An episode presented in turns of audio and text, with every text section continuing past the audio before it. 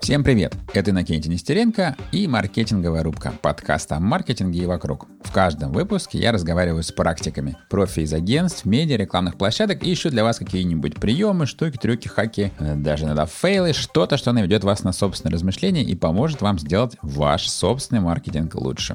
Напоминаю, если вам нравится рубка, то, пожалуйста, пересылайте друзьям и подписывайтесь в Apple, Гугле, Яндекс.Музыке, ВКонтакте и в остальных местах, где живут подкасты. Сегодня у нас агентский выпуск. История про SETTERS. Яркое российское агентство, которое занимается соцсетями и креативом. SETTERS взлетели 4 года назад с кейсом «Гламурный и пушечный» и с тех пор не сбавляют темп.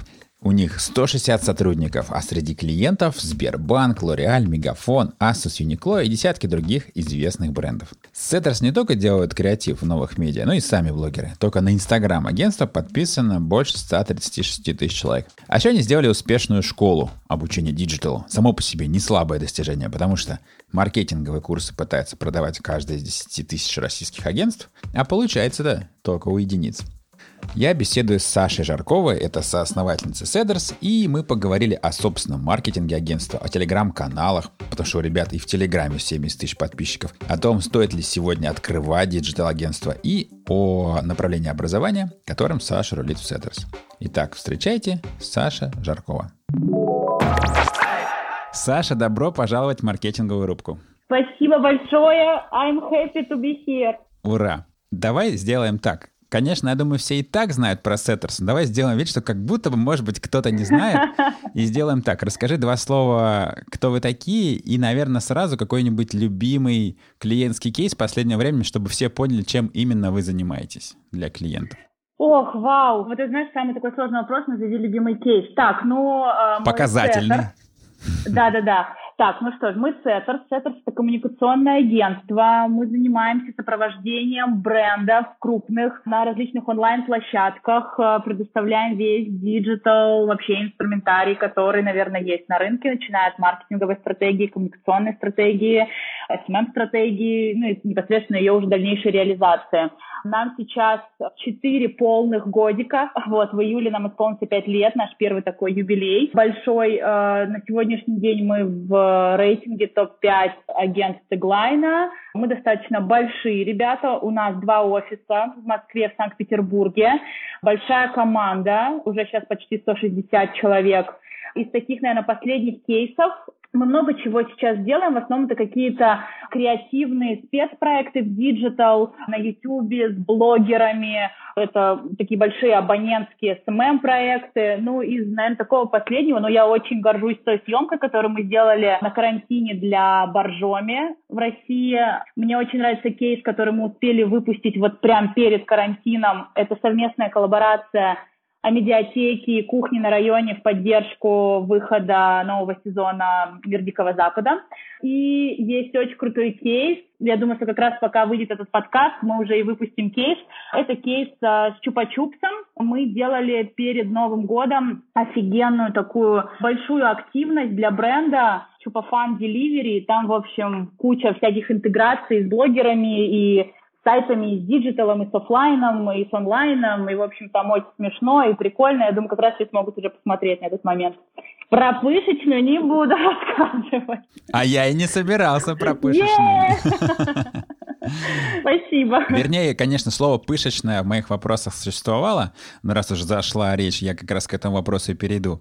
Но сколько можно про пышечное? Вот расскажи, какие штуки невозможно. Ну все уже, она свою отыграла, конечно. Хотя кейс великолепный, что говорить. А какие вы новые штуки делаете для самопродвижения? Не для клиентов, а для себя?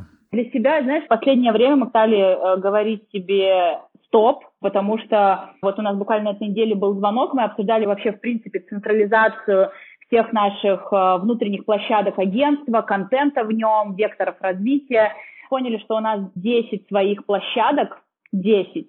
Каждая развивается по-своему, то есть ни одна площадка из тех 10 не существует просто так, чтобы, знаешь, было, что вставить иконочкой на сайте агентства. У каждого твоя контент-команда, проектная команда, свои цели, свои задачи. Но просто их сейчас в определенный момент стало так много, что мы решили их централизовать, немножечко, наверное, уменьшить в количестве, но улучшить в качестве.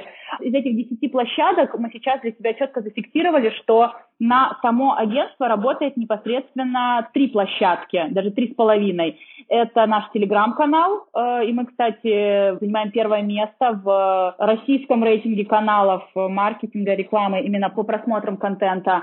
Это наш Facebook, который тоже работает именно на агентские задачи, потому что нас там, не знаю, чекают перед тендерами, туда прилетают какие-то заявки от маркетинг-директоров, владельцев бизнеса и так далее. Третья площадка – это наш блог, который, на самом деле, вот пока мы с тобой разговариваем, его сейчас прям запускают, мы очень долго его делали. Это наш самописный блог, на котором будут в том числе и материалы из Телеграма, и какие-то эксклюзивные материалы, которые мы сейчас хотим делать с представителями рынка в том числе. И половинка – это на самом деле Instagram Setters, в котором сейчас там больше 130 тысяч подписчиков. Почему 136 половинка? На сегодня, я вот проверял перед тем, как мы с тобой начали говорить. Да, в общем, почему половинка? Потому что мы поняли, что они работают 50 на 50, даже, наверное, 60 на 40, где 60 – это цели и задачи нашего образовательного направления Education, а 40 уже это задачи агентства. Ну, типа, не приходят к тебе в Инстаграм заявки на, не знаю, на коммуникационную стратегию, там, на бренд-платформу или что-то еще. Да, там классная комьюнити, там можно круто демонстрировать свои кейсы, там можно круто выстраивать HR-бренд, чем мы, собственно, и занимаемся. Но, типа, продавать свои услуги через Инстаграм сейчас для нас это уже не актуально. Больше розничная такая штука, ага. Да. У меня тут будет пара вопросов от коллег по индустрии. Вот... Нимакс спрашивает, сколько у вас человек работает над собственным маркетингом? А я когда-то сам рулил собственным маркетингом Нимакса, поэтому мне этот вопрос очень нравится. Я тоже интересуюсь, вот мои потомки хотят у вас уточнить. Есть основной костяк такой, управленческий центр, это бренд-команда, формировавшаяся с названием бренд-команда, с бренд-менеджером, пиар-директором, маркетологом, директором по продукту. Это появилось буквально вот в начале этого года, там, в конце января.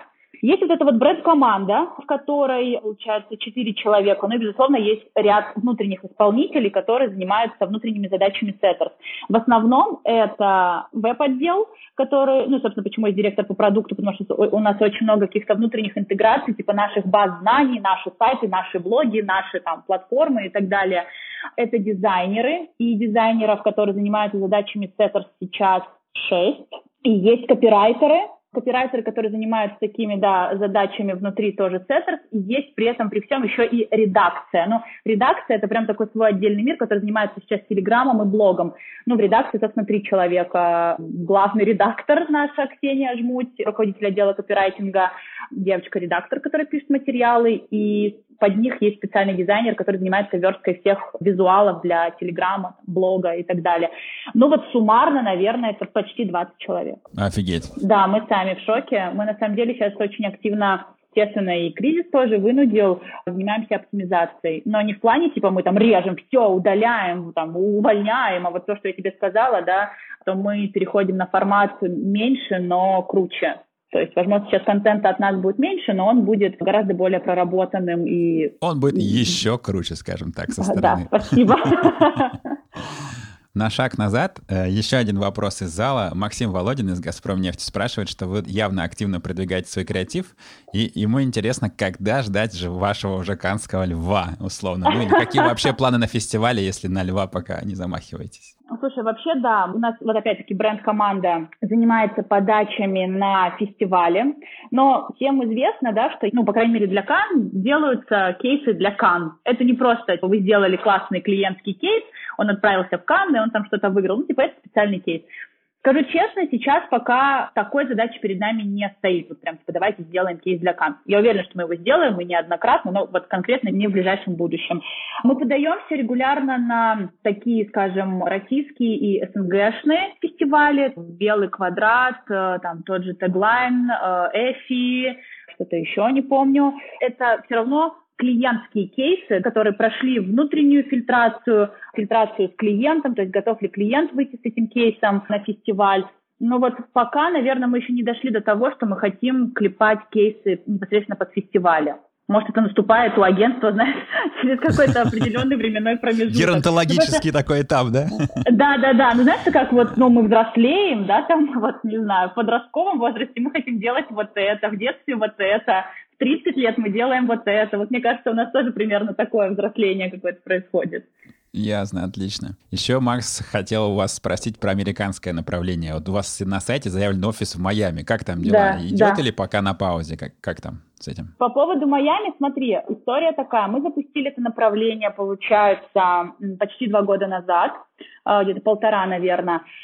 Для нас это был чистой воды эксперимент, потому что наши коллеги, сооснователи, ребята переезжали туда почти на год. Соответственно, мы решили не терять времени даром, попробовать этот рынок для себя, что мы можем вообще там сделать. И у нас, в принципе, там сразу была установка, что мы не открываем там офис и не формируем команду там. Мы готовы брать такие проекты там, которые можем закрывать российскими ресурсами. Ну, собственно, это в основном там дизайн, веб, продвижение и так далее.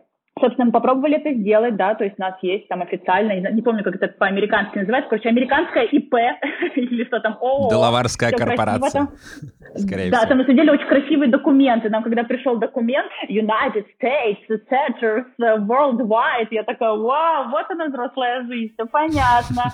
Там эта история сейчас полностью официально с юридическо-правовой и финансовой точки зрения, у нас есть несколько клиентов из Европы и Америки, но это не какие-то наши основные ретейнеры, и мы просто в какой-то момент поняли, что если ты хочешь развиваться в Америке, ты будешь заниматься только Америкой. Просто взять и не работать с российским рынком и полностью переквалифицироваться на рынок американский. Мы поняли, что мы этого не хотим, что нам очень интересно работать в России с российскими клиентами, нам есть здесь чем еще заниматься, просто поле непаханное по объемам, по вообще по клиентам, по механикам, по ресурсам и так далее. И сейчас это такое направление для нас достаточно вяло текущее, мы его никак не пушим, не промим, но оттуда иногда прилетают заявки, и мы их точно так же там, через отдел аккаунтинга фильтруем, отсеиваем, что-то берем, что-то не берем для себя. Это просто, знаешь, как, наверное, скорее первый шаг и вообще возможность тому, что если вдруг нам позвонит Кевин Кляйн из Нью-Йорка и скажет, так, Сеттер, хочу с вами работать, то все бумажечки, все красивенько, у нас все будет, мы можем стартовать хоть завтра. Вот ребята наши, сооснователи, которые прожили там, естественно, они очень много коммуницировали с какими-то потенциальными клиентами, там ездили на разные встречи, это другой рынок, принципиально другой. Мы такой сделали вывод, и потом я еще несколько раз услышала такое же мнение от других ребят из других агентств, что именно в Америке есть такой момент, как это правильно назвать-то, в общем, что они отдадут предпочтение агентству из Америки, а не из России, то есть своим. Даже если мы будем там дешевле или лучше, или что-то еще. Это есть такое мнение, но, с другой стороны, есть ребята, которым удалось где-то там в подготовке выпуск с ребятами из Clay, которые с Вятки перебрались в Сан-Франциско и там заруливают всех, работают со Слаком и так далее. У всех свои пути. Я тебя понял про Америку. А расскажи немножечко про ваш телеграм-канал, замечательный, который действительно в топе на России, про диджитал. Вопрос из 2 частей. Как вы этого добились? Какой рецепт успеха? И что вообще думаешь про телеграм-каналы, про как вот возможность для продвижения не только для агентского бизнеса, а для любого? Насколько и кому стоит его заводить? А может быть, кому стоит только платное промо покупать? Вот какие тут будут рецепты для всех? Для агентств и не для агентств? Слушай, по поводу нашего телеграм-канала, завели мы его еще в 2016 году, но нормально заниматься им стали, наверное, в конце 17-го, начале 18-го года, серьезно, прям. И почему мы начали? Потому что мы поняли, что есть контент, есть знания, есть информация, которой мы хотим делиться, и текущих площадок нам для этого недостаточно. Это не Инстаграм, это не Контакт, у нас даже есть, между прочим, верифицированное сообщество ВКонтакте. Ни Контакт, ни Фейсбук нам для этого не подходит, но плюс тогда, естественно, Телеграм был на суперподъеме, и такого количества каналов, которые есть сейчас, безусловно, его не было. И нам было вообще, в принципе, интересно, и нам до сих пор очень интересно делать контент, не просто чтобы продвинуть себя, чтобы продать себя, чтобы показать себя. У нас есть вообще очень такая большая хотелка и глобальная цель влиять на рынок, на молодых специалистов, на новичков, которые только попадают, на какие-то бренд-команды, на клиентов, которые начинают, сейчас все уже достаточно активно внедряют, диджитал в свою работу, но еще 2-3 года назад это было не так, и какими-то своими тоже лайфхаками, кейсами, какой-то информацией им в этом помогать. И это был, наверное, одним из таких первых шажков к этому нашему блогу, который мы и делали почти полгода, и вот запускаем сейчас. Хотела сделать внутренние СМИ от себя. Было несколько целей. Это в целом влияние на рынок, это, безусловно, трансляция там наших знаний, нашей какой-то экспертности и наших кейсов. Ну, а потом как-то понеслось, и все. Ну, и мы сразу, на самом деле, сформировали это в редакцию. Если ты хочешь делать что-то хорошо, делай это сразу по-серьезски. Вот. Без вот этих вот полумер каких-то вот сейчас давайте вот так чуть-чуть, а потом там и ох.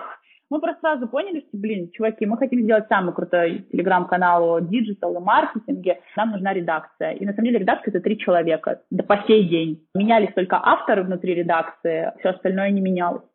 Сейчас телеграм-канал в том числе активно участвует в продвижении нашего образовательного направления, которое мы сейчас тоже очень активно ребрендим и выводим немножко на другой уровень, который был до этого.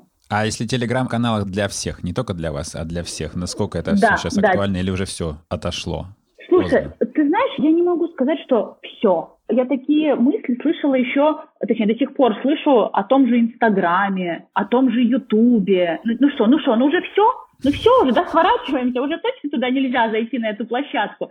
Про любой канал такое есть, то есть там SEO, все, да, SEO хоронит уже, не знаю, 30 лет, сколько он существует, 20. Да-да-да. Мне кажется, умер только, может быть, ЖЖ, и то не до конца. Еще там кто-то все равно есть. Мне вчера оттуда пришел комментарий.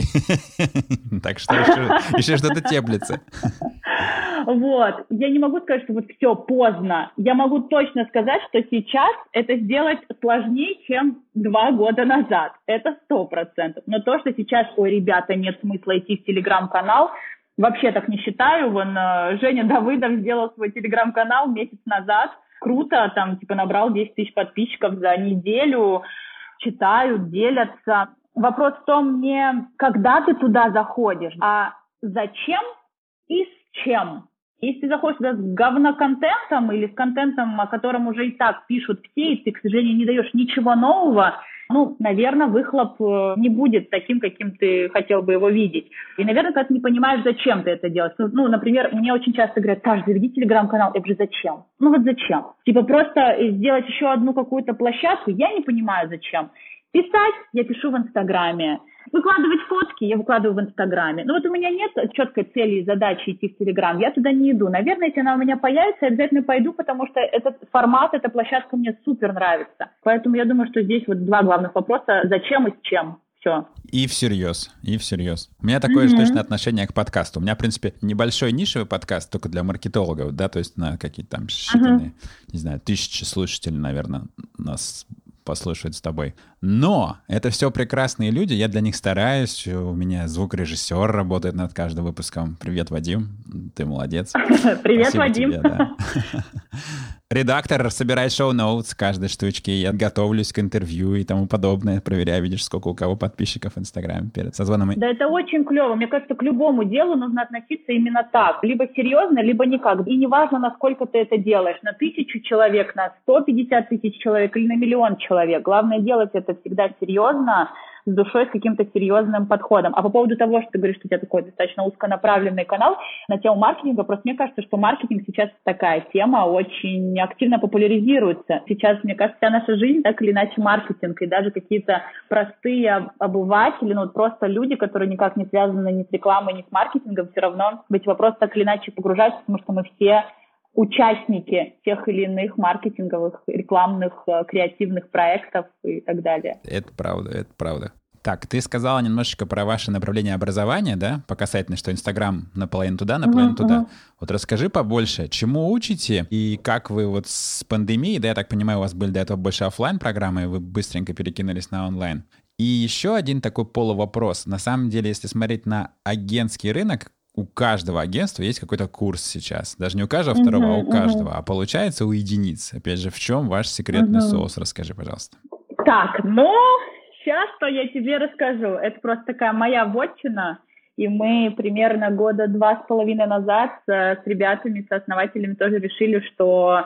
Ну, знаете, как разделяю и властвую. Безусловно, я участвую в жизни агентства и активно в ней участвую, особенно в каком-то пиар-направлении, в HR. Но моя вотчина — это education наш, и это полноценная, самостоятельная, обособленная от SETTERS компания, которая занимается образованием в сфере digital, маркетинга, контента, SMM.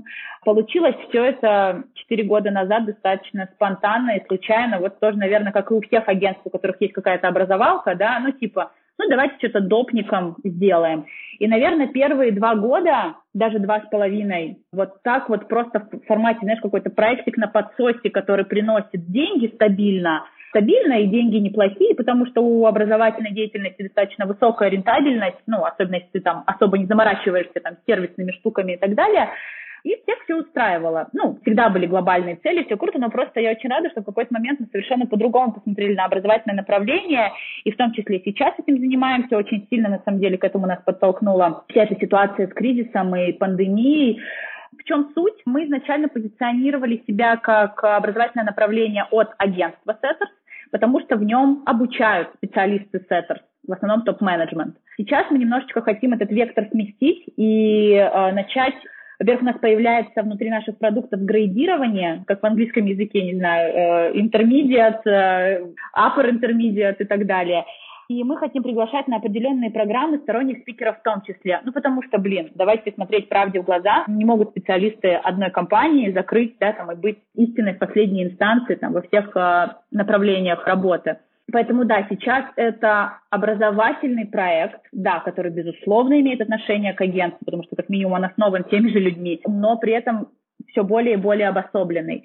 Сейчас у нас есть 2 формата обучения, это офлайн и онлайн, при всем при том, что, конечно же, сейчас офлайн прикрыт, мы его закрывать не планируем. Как только снимут все эти ограничения и появится возможность снова проводить какие-то публичные мероприятия, мы снова продолжим это делать, потому что это 2 абсолютно разных формата, их, возможно, даже не совсем корректно сравнивать. У онлайна, бесспорно, свои огромные плюсы и такие же свои огромные плюсы у офлайна. Поэтому мы просто очень сейчас стараемся грамотно распределить продукты между 2 форматами, онлайном и офлайном. И по поводу того, что как мы там вот пережили там, пандемию и так далее, ты знаешь, вот все, что не делается, все, наверное, делается не зря. Мы каким-то чудесным образом успели запустить и вообще запускали почти полгода онлайн-направление, запустили его в декабре 19-го. И в разрезе всей деятельности education, наверное, он занимал вот до марта этого года 20% от всей нашей деятельности. То есть прям 80% тащил офлайн, но типа было до хрена офлайна.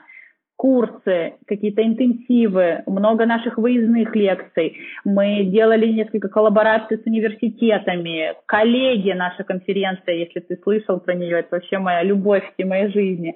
А тут жизнь, как ты знаешь, заставила просто резко сместить фокус с офлайна на онлайн, и сейчас все прямо пропорционально, только не 80 на 20, а, наверное, 95 на 5, потому что, да, еще есть какие-то все равно продукты, которые мы уже тогда запустили перед пандемией, обязательно их проведем, как только мы всю эту закончим катавасию.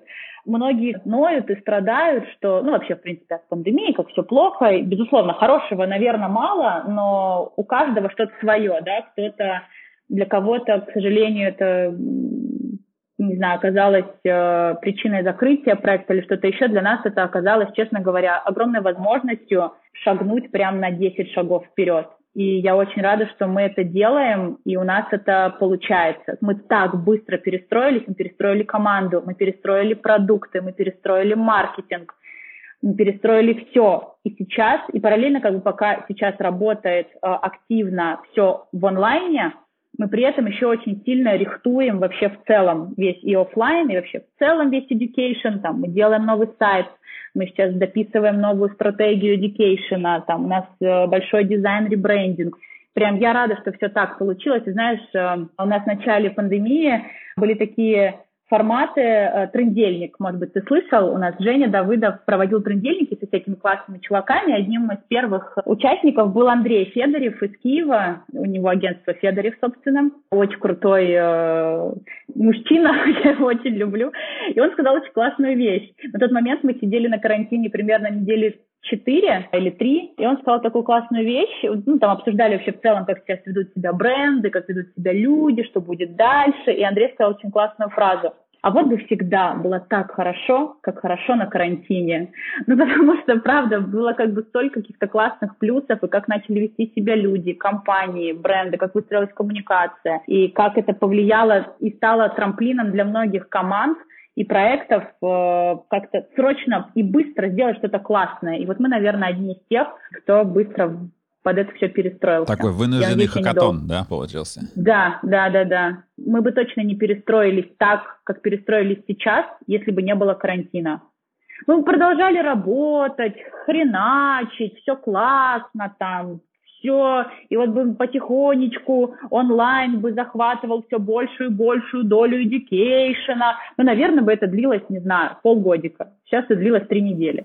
Вжух. Это круто. Вжух. Как продвигаете? Да. Расскажи секрет.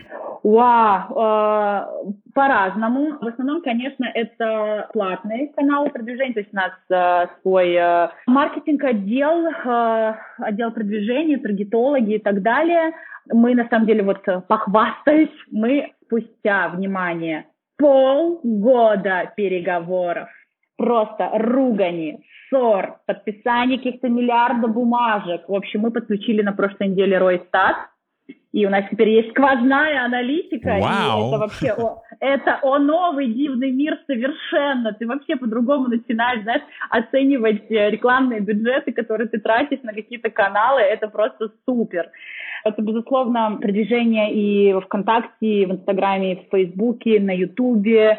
Это размещение в Телеграм-каналах, это SEO. У нас есть своя мейл-рассылка, которая только не в формате, типа купи, вот наши курсы и так далее. Мы стараемся все это делать очень, как это сказать, красиво. Короче, да, красиво. Да. Я тебя очень понимаю. Я в свои агентские времена это делал по-доброму, а вы это делаете красиво. Ну, то есть, нельзя сказать, что вы злые или мы там некрасивые были, но да, есть какая-то... Да. Есть разница в тональности, но суть одна. То есть, да, не надо пытаться, дорогие слушатели, взять и воткнуть человеку в пасть то, что вы хотите ему продать. Заинтересуйте, и он придет и купит у вас сам. Это правда. Сейчас мы еще, на самом деле, подключаем канал инфлюенс-маркетинга. Такие первые шаги делаем в этом направлении, несмотря на то, что мы сами очень активно, да, как агентство, реализуем различные там всякие креативные инфлюенс-проекты, как образовательное направление, но это немножко другой продукт. Нельзя так говорить, знаешь, что ну что же вы за сапожники без сапог? Так нет, дело не в этом. Заходить со своим продуктом на такую площадку нужно немножко по-другому. Безусловно, мы бы могли, не знаю, сделать размещение у блогеров-миллионников за 500 тысяч рублей, но это немного не подходит нам ни по концепции нашего проекта, ни по концепции нашего продукта. Но мы сейчас подключаем больше такую работу с микроинфлюенсерами в таком очень лояльно честном формате, что ли. То есть тоже не в формате «это курс, купите его, пожалуйста, станьте самыми умными». Ну, типа, не так. То есть мы, если мы убеждаемся, что человек действительно интересуется нашими продуктами, ему было бы это интересно, или он уже это попробовал, мы вот с ним как бы делаем какую-то вот такую инфлюенс-штуку и запускаем. Супер, спасибо тебе большое. Давай несколько коротких вопросов. Ответы могут быть чуть более длинные. Про всякие разные начала. 3 вопроса про начало будет.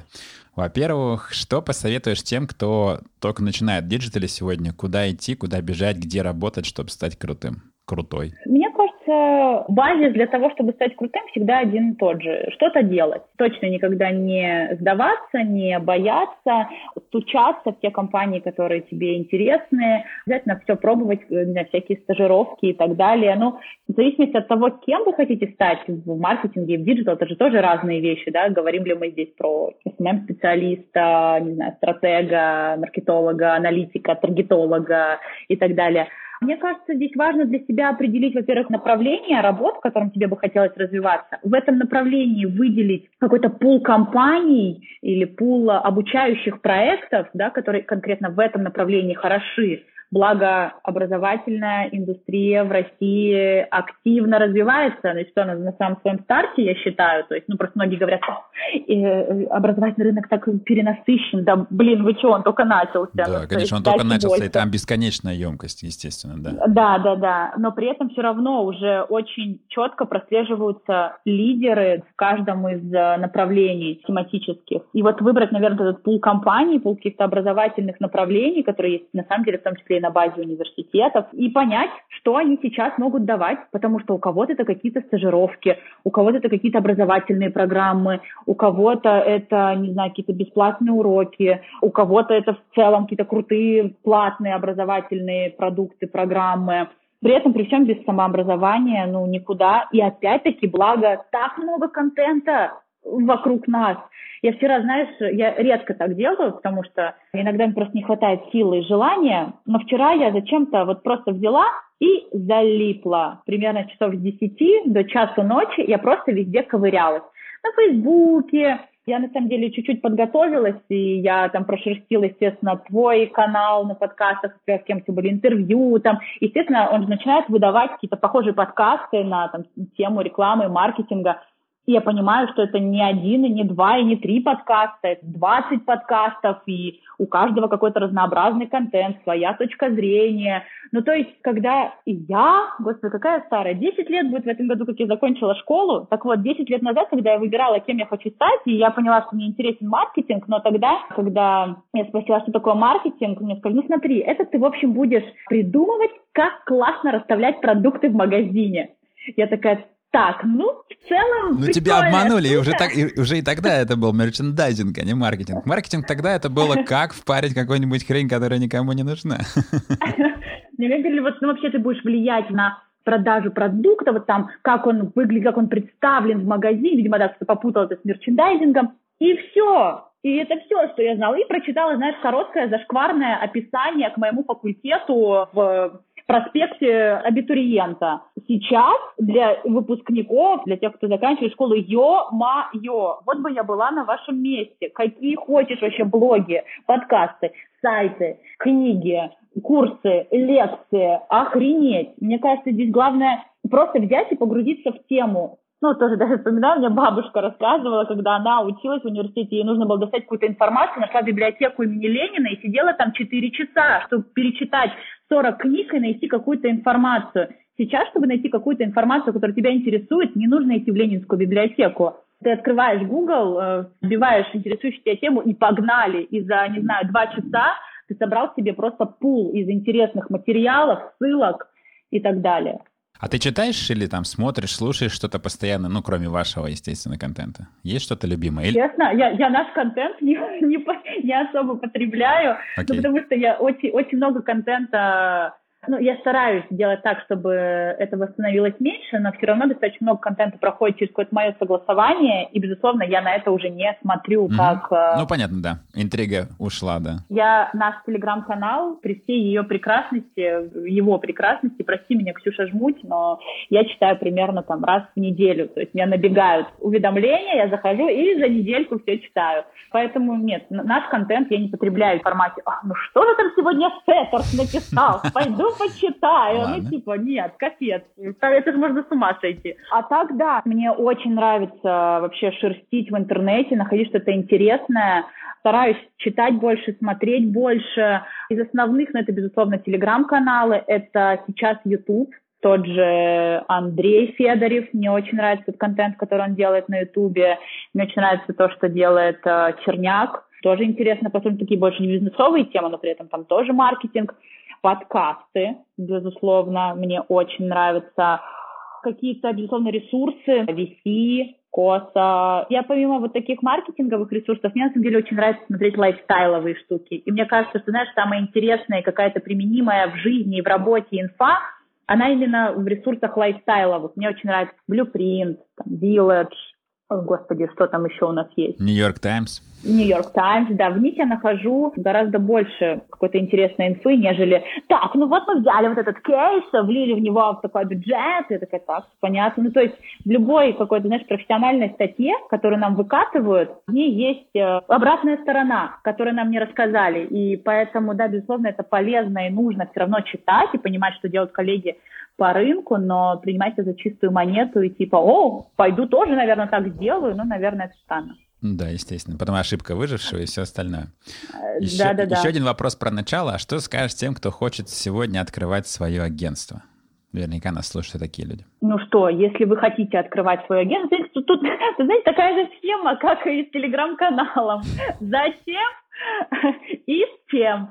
Конечно, открывать можно. Открывать нужно. Важно понимать, где вы его хотите открывать, чем конкретно вы хотите заниматься, потому что агентства, при всем его собирательном образе, агентства бывают абсолютно разные. Черные, белые, красные. Поэтому, безусловно, выбрать или хотя бы ориентировочно определиться своей нишей, какие услуги вы можете предоставлять, с какими клиентами вы хотите работать. Ведь на самом деле не все агентства должны работать с Кока-Колой, Макдональдсом и Диснеем.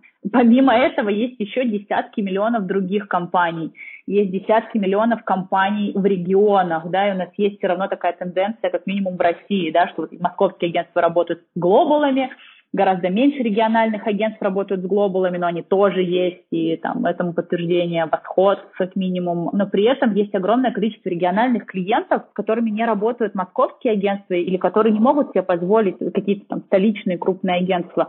И эта ниша вообще не занята. Это тоже просто нужно покопаться. Открывать агентство для того, чтобы открыть агентство, ну, безусловно, это херня полная. Ну, по-моему, так вообще в жизни. Простите, матерятся на этом подкасте. Все, что угодно делают, хоть что.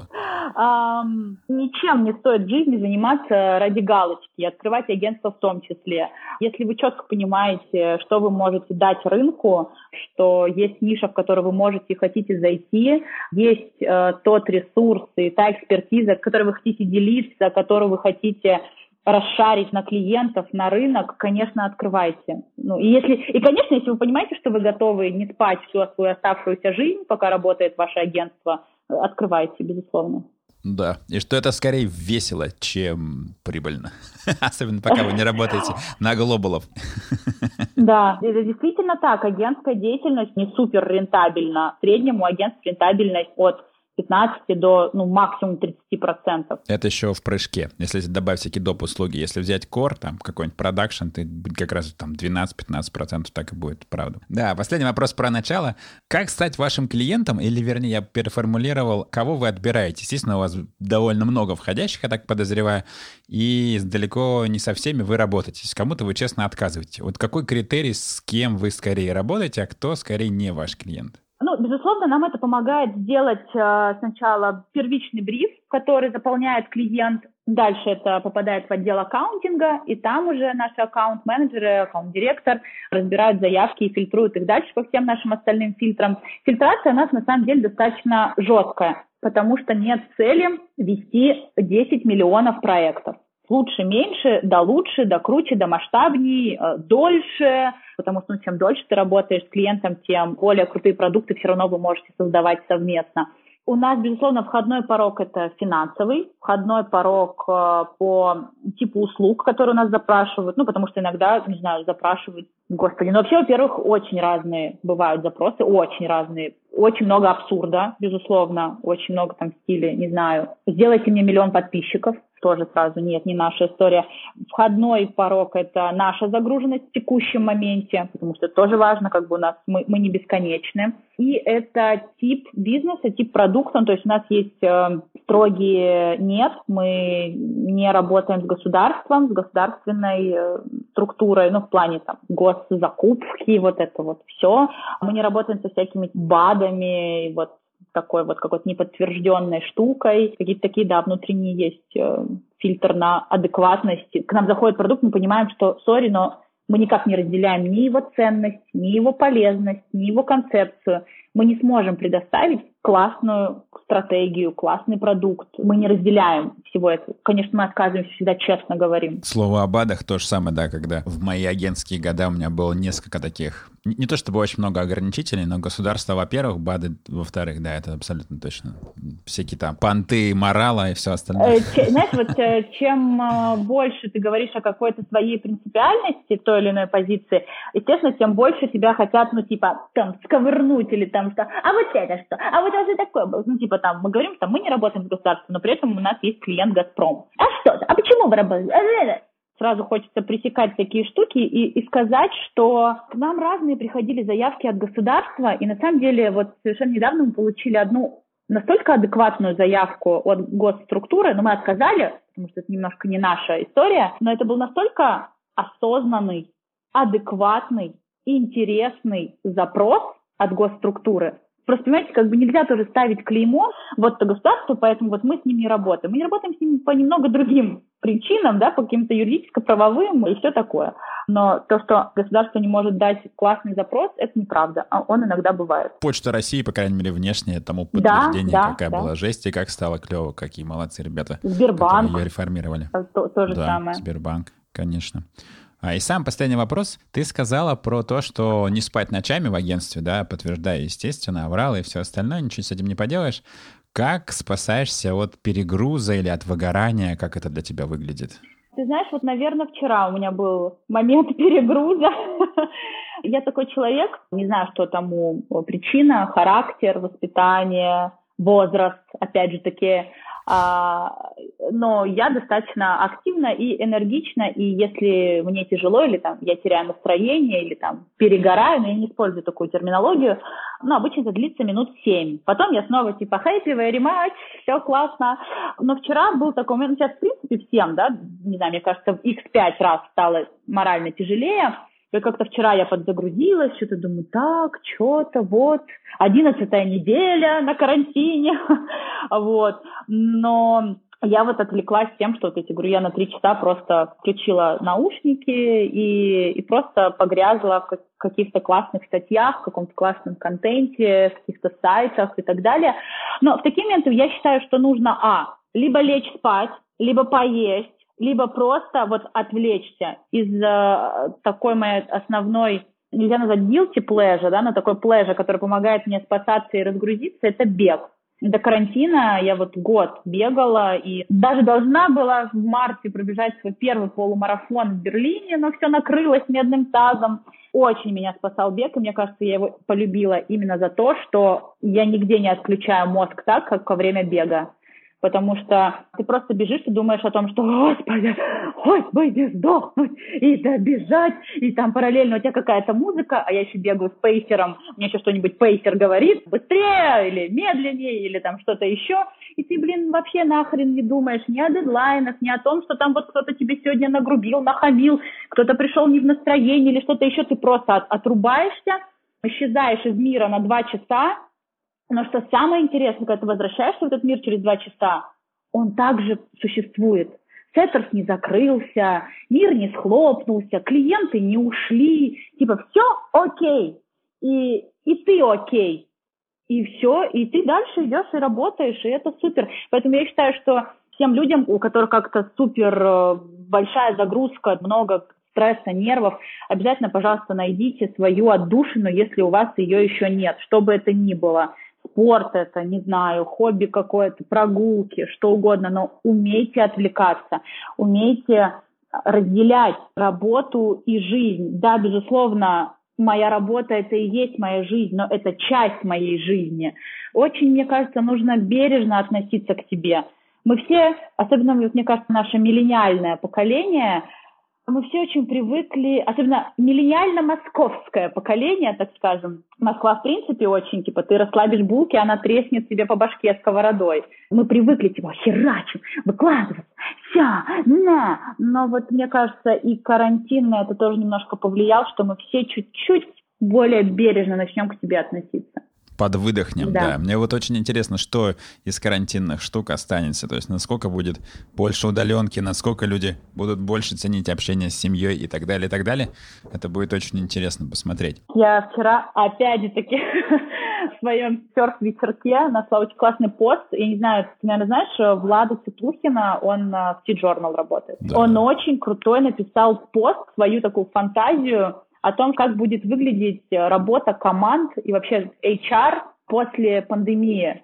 И там столько прикольно каких-то предположений, которые, знаешь, вполне реалистично звучат. Я прям с таким удовольствием прочитала. То есть там про то, что как будут перестраиваться офисы, да, какое будет другое вообще зонирование, как сместится фокус HR-директоров. Мы сейчас все там хотим вдохновлять команду, там, подбадривать команду и так далее. Как для нас станут совершенно другими ценностями там, здоровье человека, его социальную активность, что-то еще. Что при этом, когда все это пройдет, все равно очень много команд останется на удаленке. Это факт. Абсолютно. И как вообще по-другому будут выглядеть HR-активности компаний для вот людей, которые на удаленке.